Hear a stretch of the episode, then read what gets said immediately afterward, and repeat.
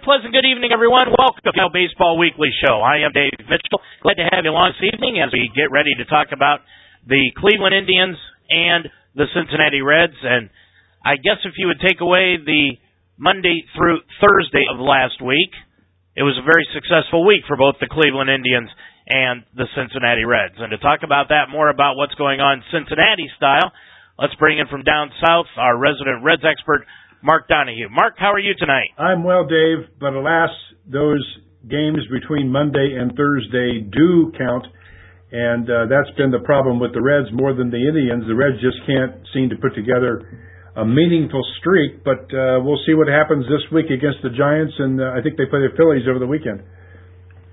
Mark, do the terms, the numbers, I should say, 18 and 11 mean anything to you tonight? 18 and 11. They do not.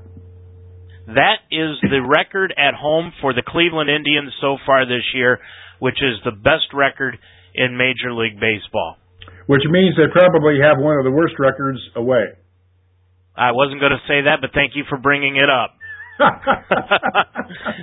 Nonetheless, the Indians are playing tonight. They are at home against the Boston Red Sox, who have been the, these two teams. Mark the Cleveland Indians and the Boston Red Sox have been two of the streakiest teams in baseball this year. Yeah, the Indians lose. I'm sorry, the uh, the Red Sox lose ten games straight uh, before launching into an eight-game win streak, or seven or eight? I've forgotten what it is now. Uh, but I, I was anxious. I, I forgot to check earlier what happened to them before the ten-game losing streak. I think they they were a little above 500, four or five games above 500. But uh, it's hard to imagine a team with that kind of uh, well, number one, their payroll but number two, the talent they have, defending world champion, could lose 10 games in a row. So it's uh, it's been an up and down season, but you know this, this is Bud Selig's dream to have parity, and I think the most exciting playoff would be, or the, the most exciting season for him would be that no team wins more than 90 games. That means you're going to have yeah, that would be the per that would be the perfect scenario. Yeah, because so many teams would be in the running in September, uh, barely above 500, and uh, you know winning 88, 90 games uh, can still get you in the playoffs in, in several of these divisions right now. Well, we're going to go over a lot of things tonight. We've got a couple of anniversaries to actually go into this evening, Mark. We've also got the state high school baseball playoff pairings that are happening this weekend at Huntington Park down in Columbus. We'll be taking a look at those here coming up in the second half hour. We'll also have our Ask Us segment, and we've got some very, very good questions for tonight's show. And you can also join in on tonight's show just simply by joining us on the social media. Our email addresses are askus at ultimatesportstalk.com or dmitch at ultimatesportstalk.com. Mark, I want to go through the month of May for both teams. The Indians were 14 and 14 in the month of May. They were about as consistent as consistent can be. They had two four game winning streaks and two four game losing streaks during the month of May. For Cincinnati, they were 13 and 14 in May. They had one four game losing streak and four two game winning streaks either way, you can't win a division playing like that. No, you can't. And uh, the, the problem the Reds are going to face going through the rest of the year is every team in the division except Chicago has a chance to win the division. And when you have that kind of, of balance and, and parity, it's hard to gain on anybody because everybody's beating everybody else. And unless the Reds can put together an eight, ten game winning streak and get themselves back into a position where they're only two or three games out of first place, it's going to be awfully hard to play the way they're playing and make up any ground because everybody beats everybody else, including the Reds. And the Reds, they go into Los Angeles last week. They lose the first two games. And actually, going into that third game, I didn't give them much of a chance to beat Clayton Kershaw, but they did. And then they played probably the worst game of the year on Friday night, uh, getting shut out by a journeyman pitcher. And they come back and win three in a row against Arizona. But Arizona is not a good team. The Reds should have taken three out of four. The question will be how they're going to do in the next uh, this next homestand, which I think is critical. They got, I think they have what ten or twelve games at, uh, on the homestand over the next two or three weeks, and uh, they really have to win 60, 75, 60 to 70 percent of those games to pull themselves back within three or four of Milwaukee. And if they don't, uh, it could be a long summer. Mark, going into tomorrow night's game, the Reds are off tonight. The Reds have a record of 26 and 29. Now, in the month of June, they've already played one game in June. They've got 28 games, 27 left. Out of those 28 games, and they're 1 and 0 right now, how many wins do you think the Reds are going to need in the month of June? I think they're going to need about 18. Uh, I looked at the schedule, and if if they can come up with 18 wins, uh, which is a, a tall order, and you wouldn't expect a team to need to do that, except the Reds are seven games out of first place. So at some point, you have to say it's no longer early. We have to start winning. And hopefully, if they get Joey Votto back, they say this weekend he's going to be back after a rehab stint in Dayton or Louisville, and then they get Matt, Matt Latos back uh, you know, they, they have a chance to put together uh, some winning records here in, in June, but you, you can't wait to September and hope to pull it out. You know, that's, that's a pipe dream that doesn't often come true. So if you're going to make your run, you got to pick up two or three games in June, two or three games in July, a game or two in August, and now you're ready for September. So uh, you're right. June is going to be a very important month, and I think if they can win 18 games, uh, they'll, they'll be back in it. So you think they need to go about 18 and 10 in these 28 games in June? That's right. Now, see, I looked at the Indians' schedule. They've got 27 games in June. Now, we're not counting any rainouts or anything here. I figured the Indians needed 16 wins. They're already 1 and 0 in June uh, after yesterday. They're leading tonight 3 to 2 over Boston. I figure they need 16 wins in the month of June, Mark. So that would make them 16 and 11 in the month of June. Now, right now, the Indians are, I think they've played terrible baseball. They're 27 and 30 overall, and they're in fourth place in the Central Division. They're only six games behind Detroit at 31 and 22, and I think they can thank their lucky stars for being where they're at right now, considering the defense has been just terrible. The offense has been almost non existent. Their pitching staff their bullpen has been weak. Their starters have been outstanding. Matter of fact, Mark, their starters are leading all of Major League Baseball in strikeouts. And Corey Kluber, as far as I'm as far as I'm concerned, if you take Mark Buehrle out of the American League, Corey Kluber has got to be your leader for a Cy Young Award this year. The way he has pitched over the first two months of the season. I'm glad you brought him up. I saw him on TV the other night. What's what's the difference in your opinion with him this year as opposed to the last two years? First, first ball strikes. He has been more aggressive on the first pitch to each batter. He's getting ahead of the hitters, and then he's able to throw his slider or his changeup, and he's he's leading the American League in strikeouts right now, and he's got pretty much all the American League baffled. Matter of fact, Terry Francona came out last week and said that Jim Leyland, two years ago, came up to Francona after a game that Kluber had pitched against the Tigers and said, that kid is going to be something special.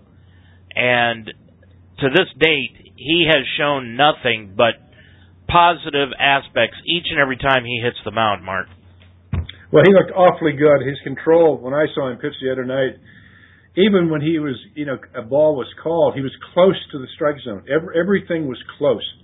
And when you do that, umpires will give you the benefit of the doubt and they they will expand the zone for a guy who who's consistent. He's not throwing 130 pitches, and uh, so he looked really good to me. And he kept reminding me of somebody, and I couldn't put my finger on who.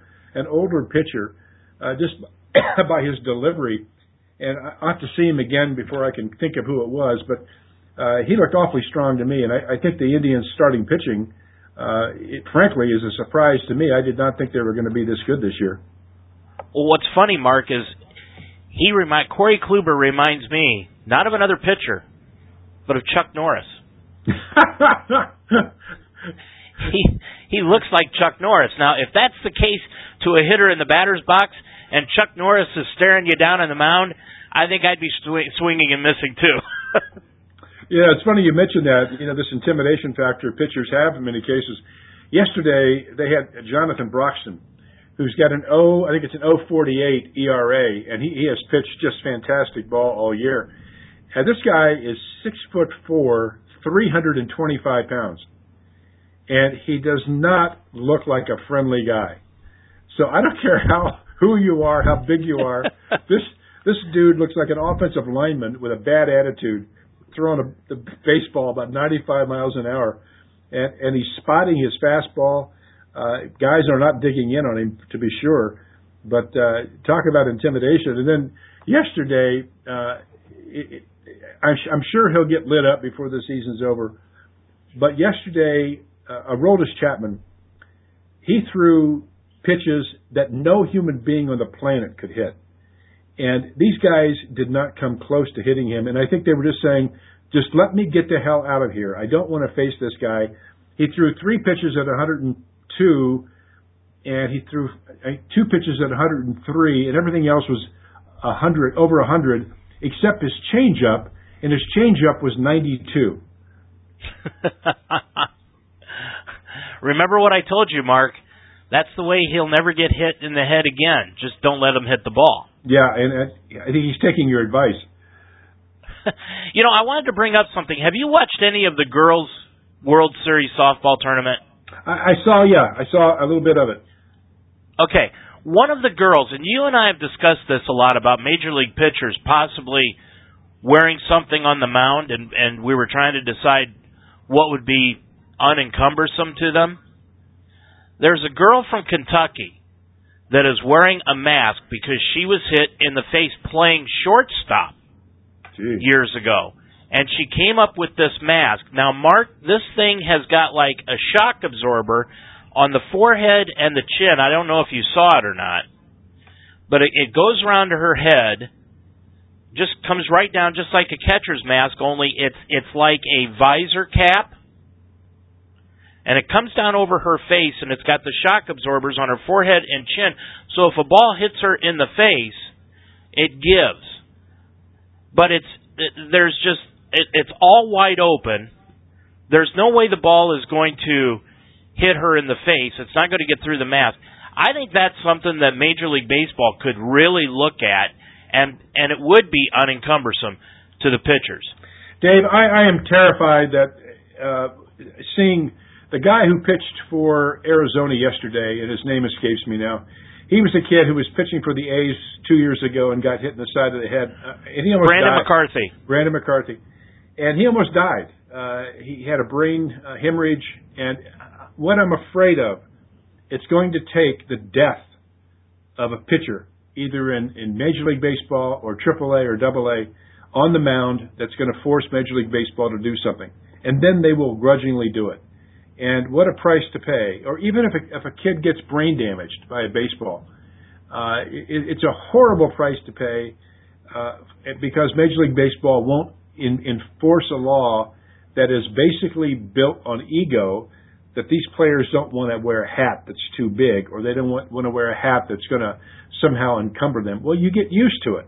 I remember the same thing being said by the hitters several years ago when they went to the, the batting helmets and they, oh, we can't we can't possibly hit with a hard batting helmet.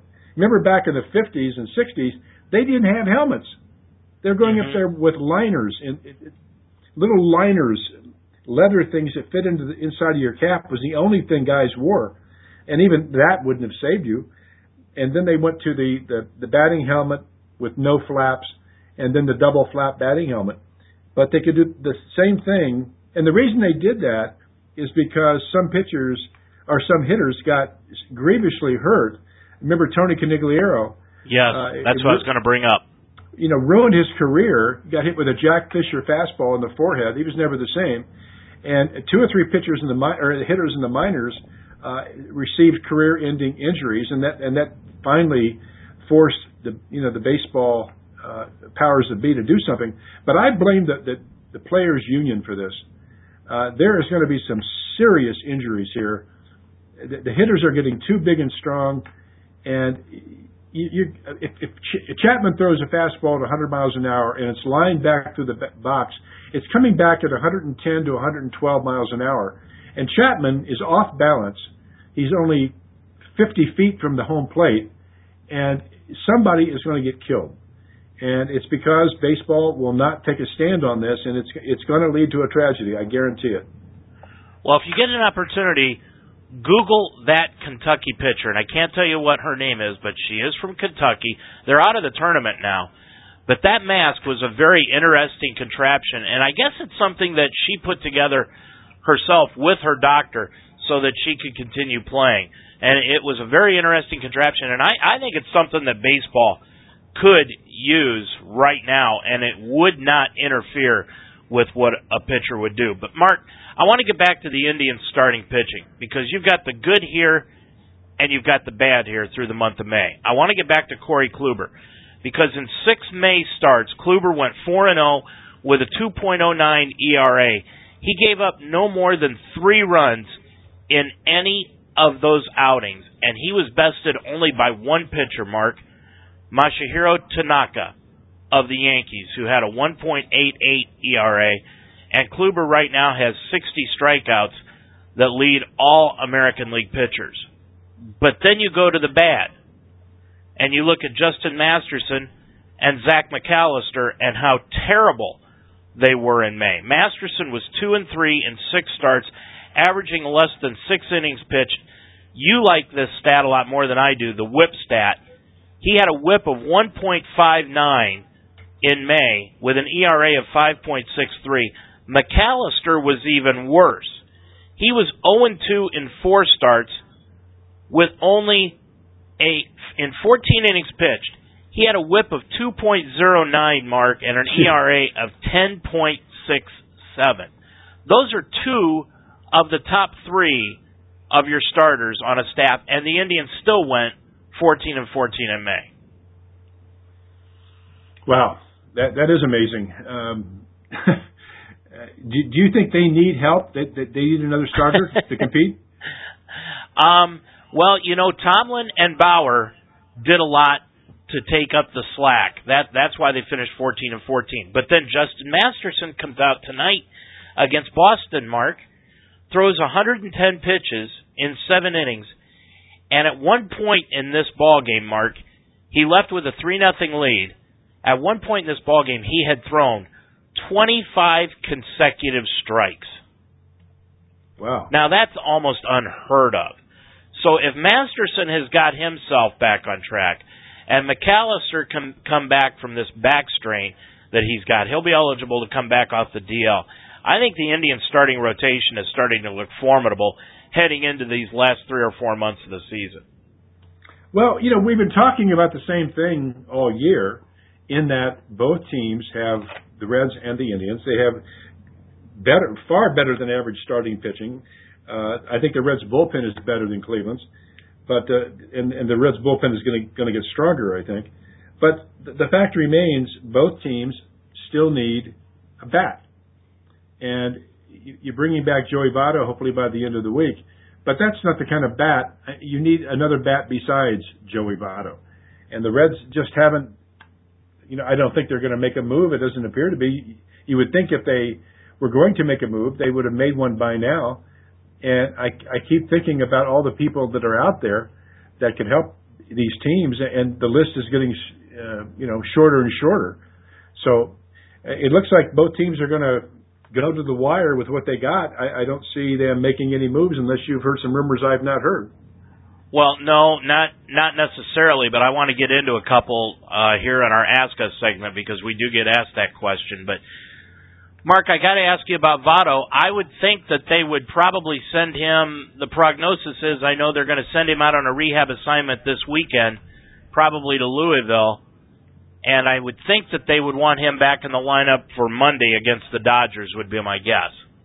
Well, I heard that he was going out uh, Wednesday and Thursday to Dayton or Louisville or both, uh, and then come be ready for Friday when they open. Is it Friday or Thursday? They open against the Phillies. I think it's a four-game series. Uh, I think it's the Phillies. Maybe it's not. Friday. Yeah, it's Friday. It's a okay. four-game series against the Dodgers. Okay, so um, that's what I heard that they that they'd have them ready uh, for the Phillies. At least that's what they talked about yesterday. But that that's subject to change and how he feels. And uh, I, I just get the feeling unless Joey Votto, you know, feels pristine every day that uh, he's not inclined to go out there and play. So uh, we'll see. Uh, but you know, you have to remember that Joey Votto was hitting what 250 when he left, and I, I don't think staying out for a month is going to help him very much offensively. So he's not going to come in. He's hitting 257 uh, with six home runs and 12 RBIs. So, uh, yeah, I'd like to see him back in there, but you have to make the argument that if he comes back in, he is going to take the place of Pena, who's been playing first base predominantly.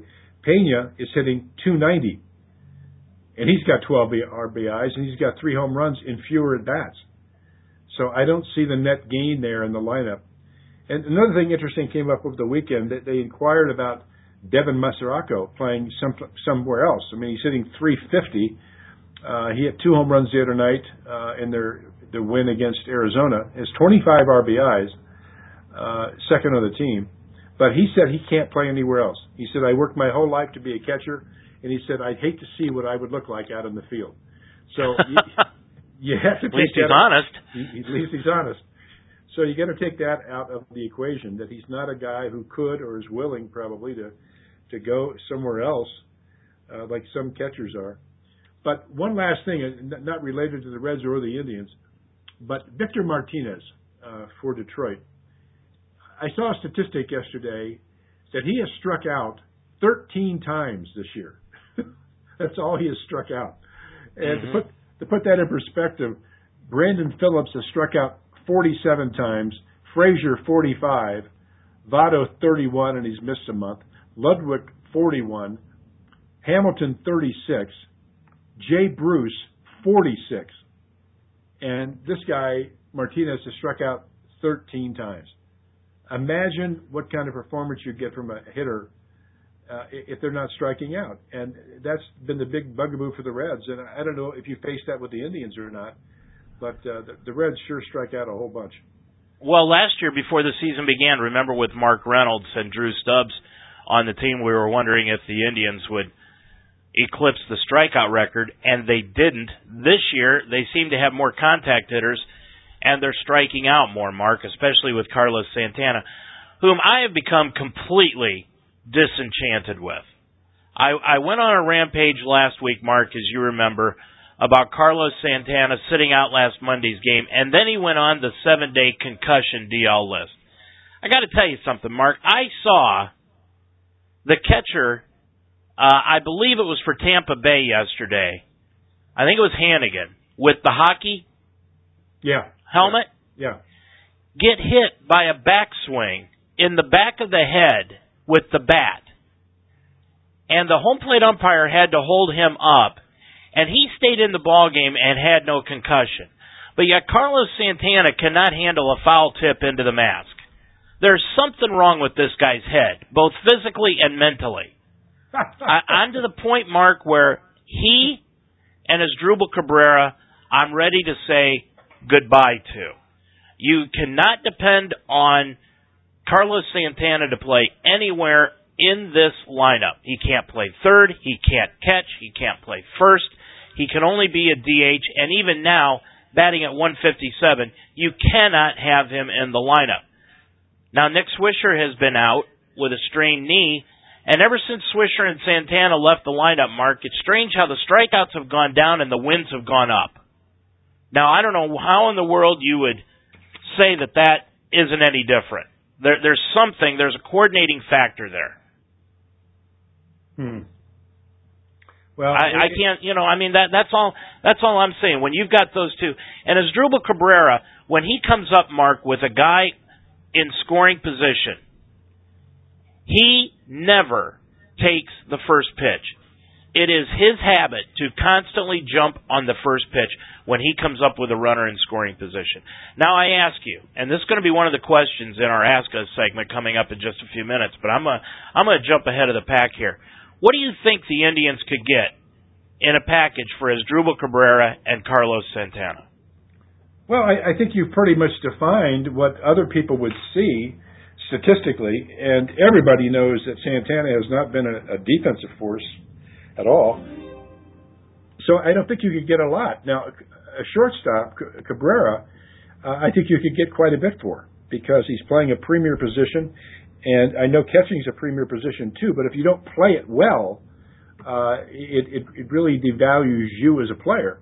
That's why Ryan Hanigan has never hit all that much, but he's such a valued catcher because he's smart, he plays every game. He's got a good arm. He's great defensively, and he'll hit you know 250 for you. But he's not going to do stupid stuff. And you know, with with Santana striking out all the time, Hanigan never struck out. You know, he had a few strikeouts for the Reds the last four years. So you have to look at what these players can do, and that, that, that's one thing I think the new metrics that they they get at in terms of establishing a player's value, it's not just their batting average. There's a lot that goes into uh, what makes up a, a successful major league ball player. But in answer to your question, I think you could get quite a bit for Cabrera, and I don't think you get much for your catcher at all.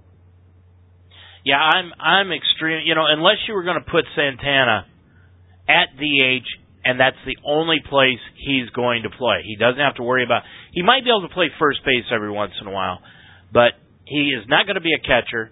He's not going to be a third baseman. He's either going to be a DH or a first baseman. Now, the only thing I would be asking for in return, as far as Cabrera is concerned, I'm not asking for the world, but I would like a power hitter or two, maybe in double or triple A. One one of those two for Asdrubal Cabrera. Now, I realize he's on his free agent year, but you know, I think this guy has been overrated, Mark from the time that he came up in 2007. I think he showed a lot of potential, and every once in a while you see flashes of brilliance out of him, but it's not on a consistent basis. When you watch him day in and day out, he's very disappointing in what he does, not only at the plate, but in the field. And I think a lot of it has to do with the lack of concentration. As far as far as Carlos Santana is concerned, I don't think he wants to be a DH. I think he wants to be in the field somewhere. And when he's not in the field, or even when he is in the field, it takes away from his concentration at the bat. For example, if he's a DH, he'd rather be out in the field, and that's what he's thinking, rather than he should be hitting. If he's in the field, he's thinking about not making mistakes in the field rather than hitting. So his hitting is t- constantly taking a back seat to everything, and you can't have somebody do that.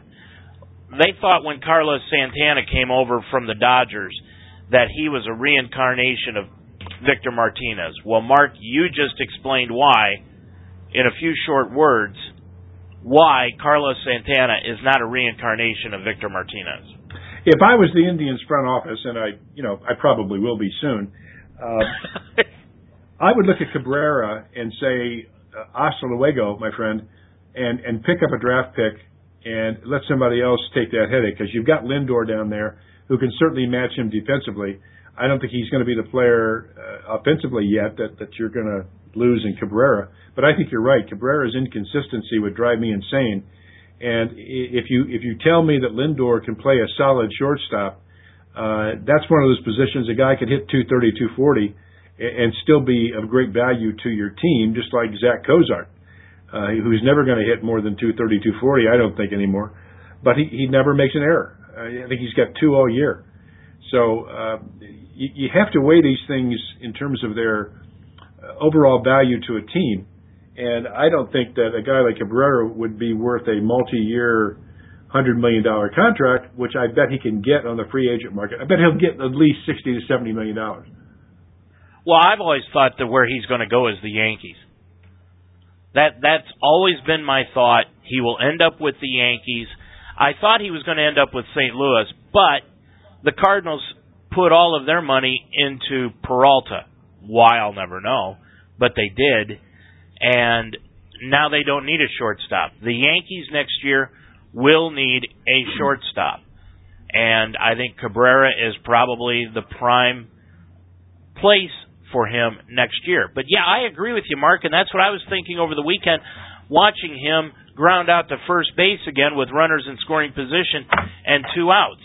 And the fact is, is that I could sit here and watch Francisco Lindor play a better shortstop for this team, bat ninth, hit 210, 220, and give us a better performance out in the field than I can watching Asdrubal Cabrera hitting 260 and not giving me anything when runners are scoring in scoring position, but giving me base hit after base hit when there's two outs and nobody on. And that's what Cabrera brings to the ball club and inconsistency at shortstop. I, I think I could get just as much out of Lindor as I do out of Cabrera. Well, let's trade him in. I agree. give give me a power hitting double A player and I'll be glad. Hey, how many errors do the Indians have now? Uh, they had a pretty good weekend over the weekend. I can't tell you exactly. I know they had 53 and 53 games, and I think they went through the weekend uh, and only committed one error. They played some very, very good baseball against Colorado. They they really did. Um, and of course, they won Sunday on a walk-off homer by Michael Bourn. Colorado is a difficult team to play. I, I understand that they play in that bandbox, which isn't really a bandbox, but because of the altitude it is out in Denver, and they're built for a home team. But I'll tell you what, that team can hit. And if they get a couple of halfway decent pitchers, Mark, I think they'd be a tough team to really beat in that Western Division. But they, they, they've got to contend with the fact that if they bring in a pitcher, they've got to go basic with a with a pitcher who doesn't survive by the slider or the breaking ball.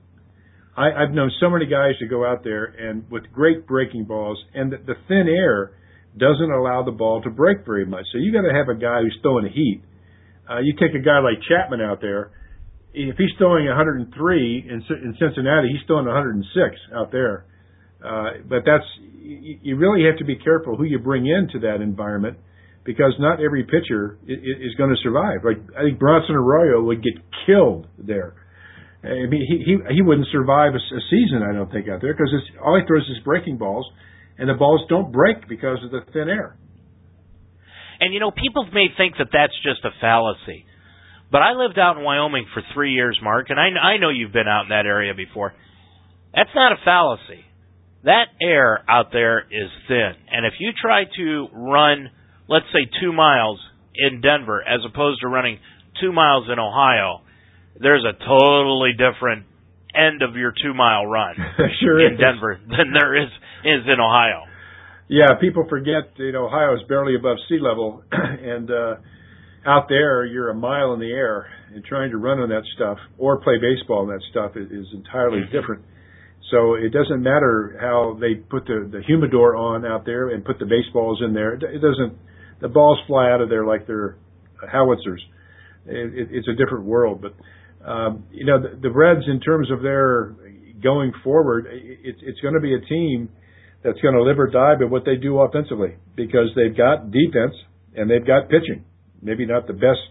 Uh, they, do have the best defensive team in baseball right now, and, and their bullpen is coming back. They have good starting pitching, and if this team loses this year, it's going to be because of offense.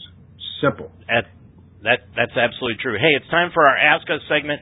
And don't forget, we got a couple of anniversaries that we're going to bring up here also in a few minutes. But let's get to our Ask Us segment, and you can join us just by emailing us at askus or dmitch at ultimatesportstalk.com. Mark, I think this is a very great question by Cincy Reds are best, who asked this question. Brian Price has said that Ludwick, Heisey, and Schumaker are going to split time in left field. So then why did the Reds bring up Donald Lutz? With Ludwick, Hamilton, Schumaker, Bruce, and Heisey, don't they have a glut of outfielders already? Yes, but Lutz's primary position is not the outfield; it's first base. And they wanted to, to free somebody up to, to back up Joey Votto. I, I think it'll be interesting to see what happens now with uh, with Votto coming back. It sounds to me that Lutz is going to be the odd man out and, and be sent back to AAA or Double A. Actually, he, he came up from Double A. Uh, but that guy, I tell you, he, he's got a powerful, quick bat, and I don't know who else they're going to send down. I, I would have thought maybe Bernadina, uh, but he's had a good couple, a few weeks here, and he's he's a good defensive player. So uh, it'll probably be Lutz. But at any rate, um, that's why they brought up Lutz to play first base, not the outfield. Who are their backup infielders? Uh, Santiago is uh, Ramon Santiago is hitting 200. Uh, plays a good second, a good short, a good third. Uh, outside of that, you got Schumaker who can play second base and the outfield, but that's it. Uh, they really don't have anybody else uh, other than Soto when he was here, and he hit 107. And, and that's what's frightening about the Reds. There is nobody, nobody at AAA or AA that right now can help this team. And they, if they were to trade a Bailey or somebody, I mean, I, I hope they would stock up and get a bunch of young players to to stock up that that minor league system because right now the the, the cupboard is bare. Well, let's go. Terrific Tammy asks us, and this is just kind of a continuation of what I was just talking about. Can you see the Indians making a trade at the deadline and getting a power hitter? To answer that question, no. I, I cannot see it happen. First of all, there are not many power hitters that are available out there. But then I look at Nelson Cruz, Mark, and I see 20 home runs, over 50 RBIs at $8 million a year, and I wonder who fell asleep at the switch. That that is amazing to me that both the Reds and the Indians could have used him, and he never got a sniff apparently from from either team. You know, both teams, the Reds would probably be, if not in first place, close to first place, and the Indians might even be in first place if they had him. Uh, it's amazing how he could be passed over that long. And uh, do you remember when they signed him? Because I, I think it was in April, was it not? No, it wasn't. It was. It was uh, right at the end of February, just before spring training started. Oh, I thought I thought they waited until the season was underway. No, we, no. We, it's just amazing that he was not pursued, unless his agent was asking for a lot more money early on. That's the only thing I can think of. Well, I think he was asking for a lot of money, but you know when they saw that the market was drying up, you know I want to ask your opinion of this, Mark. We're talking about Nelson Cruz and nobody signing him other than for an $8 million one one year deal in Baltimore. What about the fact that Ryan Braun is one of the top vote getters for the National League All Star team? Isn't there a little, I'm not going to say hypocrisy, but it appears that the fans have put this biogenesis thing behind them, but yet the front office personnel of Major League Baseball and probably even as high as the commissioner's office have not. Well, I, I, you and I disagree on this. Um, I don't think the biogenesis thing uh, is is a big enough deal to have the fans that upset about. I really don't. Uh, I know a lot of guys or a lot of people think that you know Barry Bonds, as an example, uh, was aided or everybody else was aided. I, I don't buy into that. I, I have seen guys on steroids. I played against guys on steroids. And number one, it wasn't illegal when they were doing it. It was not illegal. And once it became illegal, if you wanted to take a chance and do it, it was a 50 game suspension. But they've not been able to prosecute many people to do it. And I, I have seen guys on steroids hit 180. And, and we've had guys in our league, you could tell they were on the juice. I mean, just gigantic guys. And they couldn't hit a breaking ball. So it takes more than just being big to hit and to play. So yeah, it was a dumb thing to do. Did they probably break some rules? Yeah, they they break any laws? No, they did not break any laws. And so I think fans can can separate the the importance of that vis-a-vis the impact it had on a player's performance on the field. I'm glad they banned it now, and I'm glad they, they're making it tough. Only, if nothing else, to protect those players who don't want to use it don't want to use the juice because it can hurt them physically. So I, I know you are a little more adamant about that. You, I think you would like to see these guys suspended, but I disagree with you on that one. No, I don't want to see them. As far as Ryan Braun, 18 of the 20 guys who were suspended, I had no problems with. Uh, but Ryan Braun lied to the world and caused a lowly FedEx guy to lose his job over his lies over a year about this situation. That's what upsets me about Ryan Braun. And Alex Rodriguez was, to me, was a bigger liar than Ryan Braun. 18 of these guys, including Nelson Cruz and Jhonny Peralta, took their punishment, walked away, and said, You're right, we did it, boom, that's it. These two guys caused a credibility problem not only with baseball, but as far as I'm concerned, with the average fan of the game, including that poor FedEx guy that got fired from his job just simply because Ryan Braun didn't have the gonads enough to stand up and say, "Yeah, I did it." Okay, three things. Number one, the FedEx guy. I saw he got a two million dollar settlement. Okay, now I've, I've never I've, seen that. If if okay. that's the case, you know, as far as I'm concerned, Ryan Braun ought to give him part of his salary for the rest of his life. Well, if that's true, you can check it online. Uh, I, I, it could have been a rumor. I don't know, but I, I, yeah, I know I he know. he got something. Whether it was twenty thousand or two million, I don't know what he got. Number two, yeah, Ryan Braun lied about what he did, but he didn't do it in a criminal setting, so it wasn't it wasn't against the law. He's made himself look like an ass by doing it.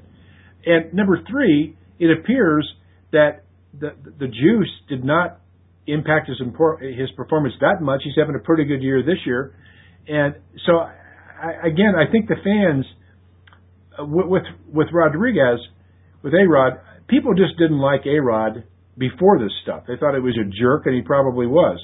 So I think a lot of it is the fact that A Rod was was not a well liked guy in the clubhouse, in the rest of the league, by the front office, by fans. So when he did something like this, it was everybody's opportunity to jump on him. The, but here's the last point, Mike or uh, David. The what I think fans realize is those high-profile guys that baseball has caught does not cover all those people who were not caught. Mm-hmm. And I think a lot of guys were on the juice that didn't get caught or got off of it in time where they did not get caught. And I think fans realize that too. So I, I don't see the, the death penalty. I don't, I don't believe in that. If a guy, yeah, you ought to suspend him, you ought to fine him, uh, all, those things. But I think the fans have put this in perspective more than the writers have, and the inconsistency of the writers is just it's obscene what they do with the Hall of Fame. You and I have talked about this ad nauseum, starting with Pete Rose and going from there. Enough said. Uh, so now it's a subjective uh, well, yeah, the guy may have had a lifetime batting average of 330 and had 3,000 hits, but I think he might have been on the juice, maybe. So I'm not going to vote for him. Right. That, that, that is that's ridiculous. Unless well, let me ask you this: I, I I don't. I think the term performance enhancing drugs is a very.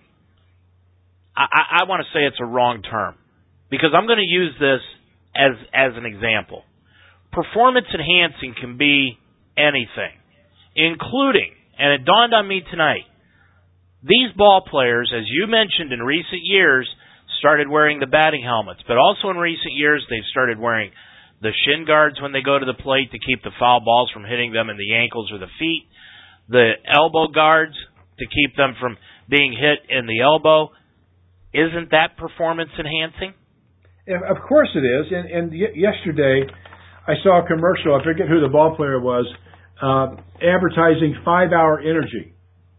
Well, that's mm-hmm. performance enhancing, and he's on TV doing a commercial about it. How far Absolutely. is that? How far is that from a performance enhancing drug that gives you the same kind of energy in a different form? What's the difference? It, it was, by the way, it was Carlos Beltran advertising that.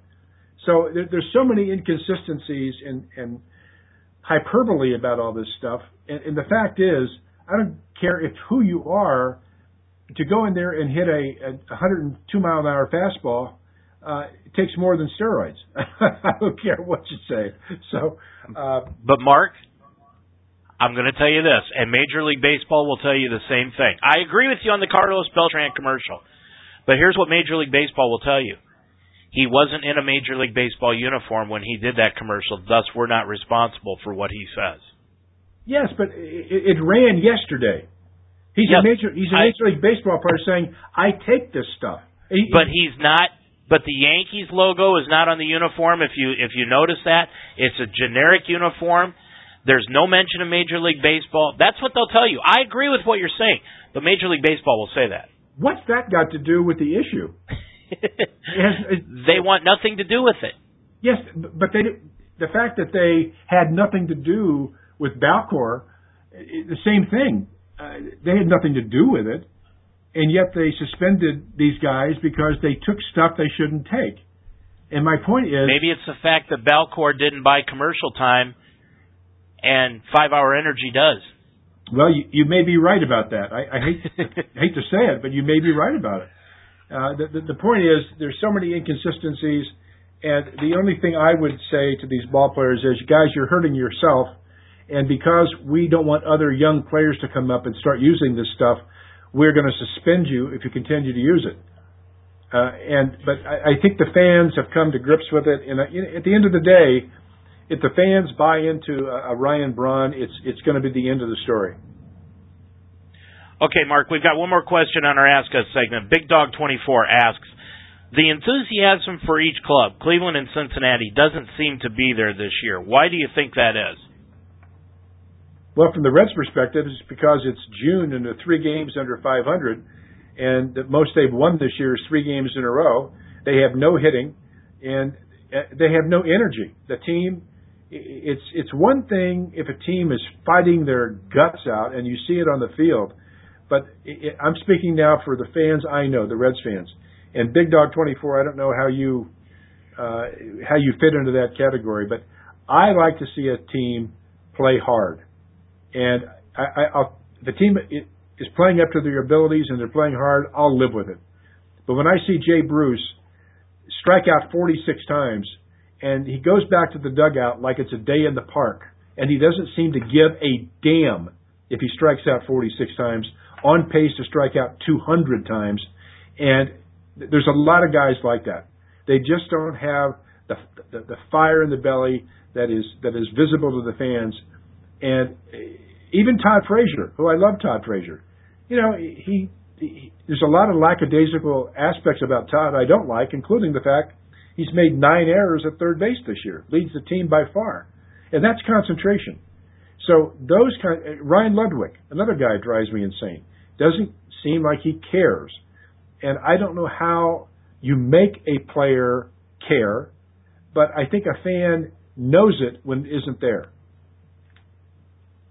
I agree with you. And as far as I'm concerned, the Indians just have not been a team that is easy to watch this year with the constant errors in the field, the lack of hitting. Uh, tonight, they did manage to beat uh, Boston in the opening game of a three game set, three to two, but Masterson left with a 3 nothing lead mark. The bullpen came in and gave up a two run homer and made it a close game. And that's where the problem is. Every game that the Indians play is a nail biter, and it's not the type of baseball that you like to come out and watch, especially when the weather has not been as nice as it has been in the last week. Now, the attendance is starting to pick up in Cleveland over the last few nights, but that's simply because of the fact that the weather is starting to get better and the the team is starting to play better. And Mark, there's a couple of pardon me. And school is out. That's true. The kids are there. Yeah, yeah. Um, okay, two anniversaries are going on in Cleveland this week. Do you know what either one of them are, Mark? Let me see. Anniversaries in Cleveland. Has anything exciting ever happened in Cleveland baseball? well, when I tell you these two, I think you will agree that it is worth listening to. Okay? First of all, anniversary number one. This happened in 2010 on June 2nd, today, four years ago. When I tell you this name, you're going to remember what it is. Armando Galarraga. Oh yeah. He set set down the first 27 Cleveland Indian hitters he faced before the controversial call on out number 27 ended his perfect game. Colorado, or uh, Galarraga, I'm sorry, faced shortstop Jason Donald, who grounded to first baseman Miguel Cabrera. Cabrera flipped the ball to Galarraga. It was an easy out, but Jim Joyce, for some reason, called him safe. The replay showed Joyce was wrong. Joyce apologized profusely over the next 24 hours, but Galarraga's perfect game and his spot in baseball immortality was gone. Two things. Uh, I read that that call alone has prompted uh, video replay in baseball more than any other call. And you know what Galarraga is doing now? He's in the minor leagues somewhere. Yeah, he's in the minor leagues. I mean, that was his. You said it. That was his chance at immortality, and now he's a name people just. Uh, oh yeah, who was that guy? Right. Okay, anniversary number two. This one happens on Wednesday night. This happened on June fourth, two, uh, 1974, 40 years ago. Any ideas? Sandy Koufax perfect game? 10 cent beer night. Oh, with the White in Sox. Cleveland. Oh, in Cleveland. Ah. Oh, I'm thinking of the uh, White Sox and their record night. That Yeah. was disco night. Disco night, yeah. No. This this is 10 cent beer night where you you could literally I I wish you could hear the clips that I had Mark because I had Herb Score and Joe Tait doing the play by play of a riot going on in the ninth inning. How Billy Martin was jumping past cherry bombs in the dugout. He saw Jeff Burroughs get tackled by somebody in right field, grabbed a bat, turned to the team, the Texas Rangers, and said, Let's go get 'em, boys. And they all came out of the dugouts with bats to fight the people crawling over the fences to get to the players in Old Municipal Stadium. Mark, do you realize back in 74, you could get into the bleachers in Municipal Stadium for 50 cents. That's how much it costs to get a bleacher seat. And you could get five beers for 50 cents. You could go to the ball game for a buck and have five beers that night. yeah, but you had to fight off the rats. that that's true. Yeah, that that that's absolutely true. You know what else is crazy? I didn't realize this until I started looking this up today. The game was forfeited that night. One month later, they turned around and had another 10 cent beer night in Cleveland. well, it was one month later. Okay, well, I think my my response to that is, is something to, that is about Cleveland, but I won't say it.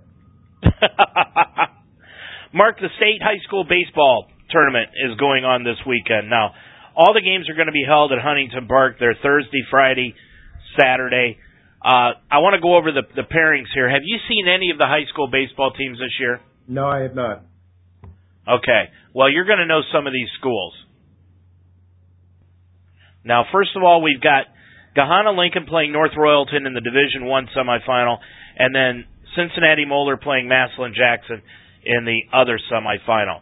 In Division Two, Jonathan Alder is playing Notre Dame Catholic out of Chardon, and Carol Bloom, uh, John Carroll is playing Sandusky Perkins. That's also in Division Two semifinal. In Division Three, the semifinals are Orrville are playing Cincinnati Christian Academy. at Cincinnati Hills Christian Academy.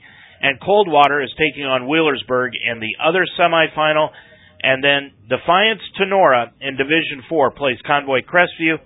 Newark Catholic plays Berlin Center Western Reserve in the other semifinal. We'll let you know who won those games next Monday night on our show. But, you know, I've seen a couple of games this year, Mark, but, you know, the, the sad thing is, and I did want to bring this up, I just want to look at, you know, tell you a couple of the records out here. Some of these teams have played 30 games, okay? There are other teams out there that have played 20, 22 games. Six or seven of them have been tournament games. I have advocated for a long time Ohio do the same thing that Iowa does in high school baseball, and that is play the season in the summer. The seniors that have graduated are gone. You go with incoming freshmen through the incoming senior class and play it in the summer. But the problem is is that the OHSAA says that interferes with the football programs that start up in the beginning of August. Hey, I, I think you can schedule it in a couple of months, but the weather's better in the summer. You know, I'll pick up on one other part part of this. Last week, if you recall, there was a, a big uh, article in the papers about all the Tommy John surgeries that are taking place, and they had a doctor uh, who is performing these things. He worked with Dr. Jobe actually, who perfected uh, the Tommy John surgery, and he said this week across the country is when more more baseball pitchers are injured than any other week and it's because their high schools, co- the coaches in high school, the managers, they run these kids out here to pitch nine innings three times a week. They're not ready for it, and they really don't give a darn what happens to these kids. They're trying to win a state championship, and the kids, they're they're going to give it their all. They're going to throw as hard as they can for as long as they can. But more kids get hurt this week, and their careers ended this week because of injuries sustained during high school championships where colleges and it, the same thing with the College World Series. Uh, these kids are playing too much baseball, and at least the college kids are in their 20s. Some of these kids are 16, 17 years old, and they just don't have the muscle mass and, and the and the protection of their bodies will give them later when they're pitching that hard, trying to throw, you know, 90 miles an hour when you're 16 years old and 140 pounds. So keep that in the back of your mind too. I, I wish Ohio baseball would take that into consideration and protect these players more than they do. I agree with you. I, I think there are so many things that could make Ohio high school baseball a lot better, including the field conditions. There are some fields out there that are are just absolutely putrid, but we'll we'll get into that some other week, Mark. We'll have the results of the championships coming up next Monday night. Mark, before we get into the final uh, goodbyes for tonight's show. Did you know that yesterday the Diamondbacks set a record in their game against the Reds? Yes, I think they had five Venezuelan players at one time or start the game. Is that is that correct? And five Venezuelan players got a hit. Ah. In the same game. Well, before we go, yeah, uh, I've had some uh, some of my my wide fan base contact me, and I said I would recognize them tonight uh, Mike, Mike from Chicago, Linda from Ohio, and then Tom, Jeff, Robert, and Bill, who are friends of Mike's in Chicago, are new listeners, and I, I told them I would say hello to them and uh, look forward to seeing them soon in Chicago. Well, I'm sure that the uh, the same check that you'll be getting in the mail for doing this show will be on its way to them. you got it. That's right. Mark, what's going on with the Reds this week? Well, they got the Giants coming up for three games Tuesday, Wednesday, Thursday, and then next starting Friday they the Phillies for three, and then four games against the Dodgers at home. So these are going to be crucial games for them over the next uh, couple weeks. So uh, keep your fingers crossed. Well, the Indians already have started off the week pretty well. They've got a win over Boston tonight. They play them again on Tuesday and Wednesday. Then they go to Texas, Mark, for a wraparound series. It's a four game set Friday, Saturday afternoon, Sunday afternoon, and then Monday night.